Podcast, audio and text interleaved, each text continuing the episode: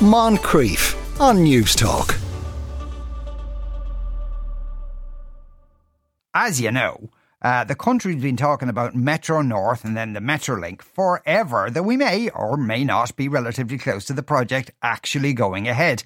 And if it does, how do they actually go about building it? Will Dublin be shaking as the work goes ahead? Mehdi Hosseini is, uh, has worked as a tunnelling consultant for 25 years in many countries, including Ireland, and he's on the line. Mehdi, good afternoon to you.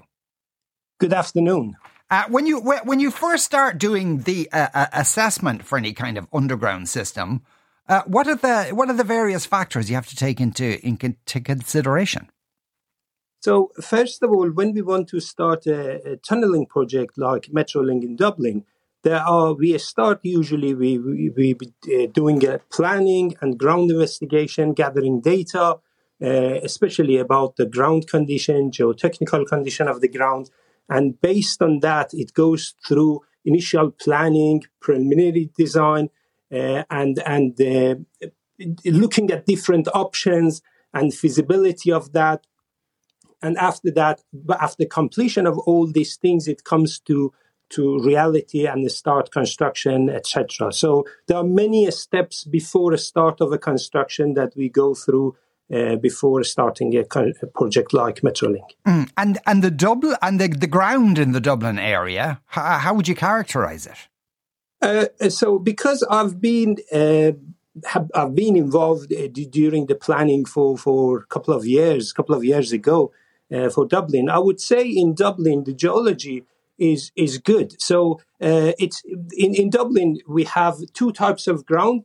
At the top, it starts with uh, boulder clay, uh, and underneath we have rock.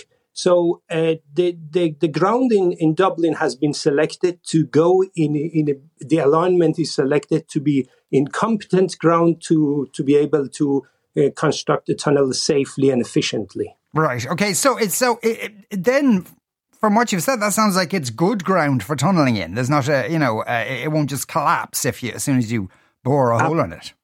Absolutely. Yeah, yeah. If, if I compare, if I compare the, the condition of the construction of this project in Dublin with other countries, I would say geology wise, it's a good ground condition and it's very suitable for tunneling. Right. Okay. Now, and could what kind of uh, method is used, typically speaking, uh, for this kind of tunneling? There, there is a thing called a tunnel boring machine. Could you describe what that looks like and what it does?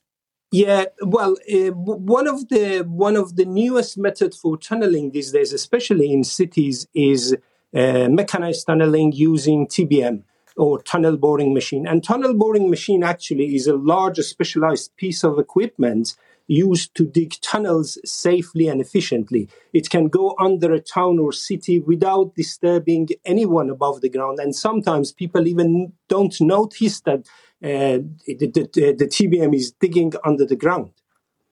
So, so does it just bore a big hole, or, or how does it support no, uh, that no, tunnel as it's going? Yeah, it does support the ground as it excavates. So, it, just briefly to explain, when the TBM starts, we, we have a cutter head in front, and it uh, excavate the tunnel and and support the ground at the same time in front of the tu- uh, tu- uh, tunnel TBM uh, especially in the closed mode, which I expect to, to see in, in Dublin. So it support the ground. And at the same time, it install the segmental lining at the back of the shield. We have a shield and then the segmental lining will be installed at the back to support the ground and then it will be grouted and stabilize the ground as the TBM progress. So it means we excavate roughly about, let's say, one meter and at the same time we install the segments one meter behind. As it excavates, we install the segments continuously. And how far down would that be typically? So it depends. So uh, to to choose the alignment of tunnel, it, it can be different, but something like 20 meter on top of my head in Dublin, I think it is roughly around 20 meter below ground, but it could be even less than that. But the deeper it is, the tunnel, the safer it is, and the impact on the surface is less. But we need to consider the geological condition because when you go deeper, then the stations and everything else will be deeper and it will be more expensive. That's why the most efficient place for the uh, tunnel will be selected based on many different factors. Yeah. So, and, and, so then, if it's 20 meters or even deeper when it's doing uh, this tunneling, like how fast does it move?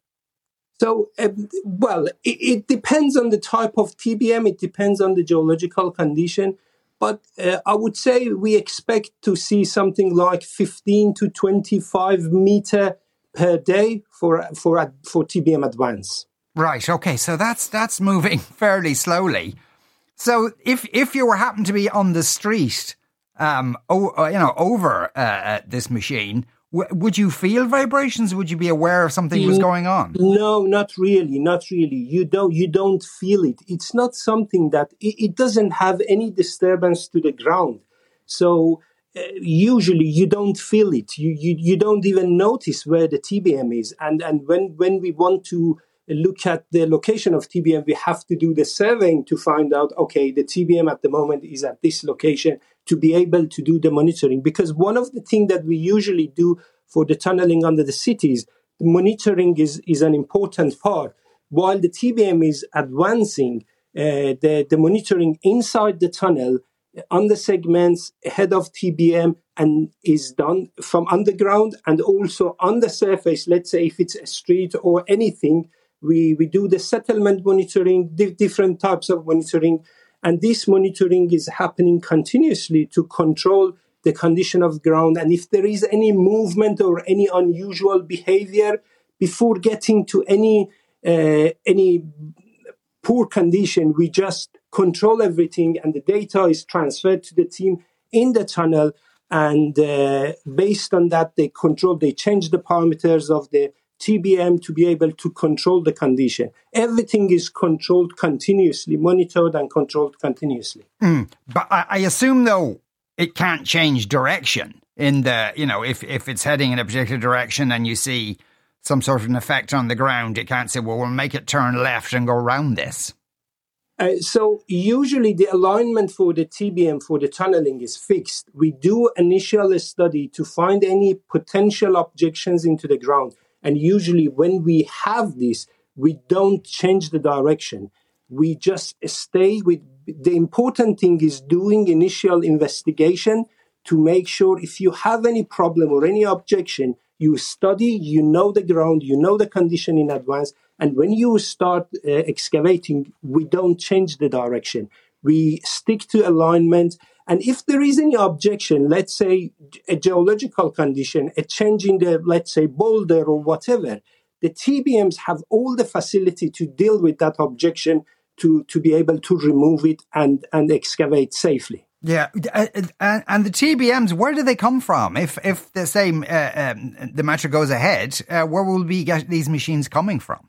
Well, it depends on the contractor and the client and the clients, and well, there are many many countries in the world uh, using this. In Germany, in Canada, in, in in different countries. So depending on the contractor, and it could be any of them. Let's say some of the some of the TBMs in the UK coming from Germany.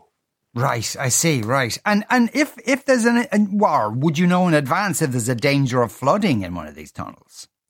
So uh, the, the geological study, um, which I have been involved for some time, doesn't show any risk of that. But uh, but the, definitely before we start construction of the project, we need to complete that geological investigation and identify if there is any issues. But uh, I don't expect anything major in that regard. Uh, it's fascinating stuff. Thank you so much for speaking with us today. That was uh, Mehdi Hosseini there, a tunnelling consultant. Moncrieff, weekdays at 2 p.m. on Newstalk.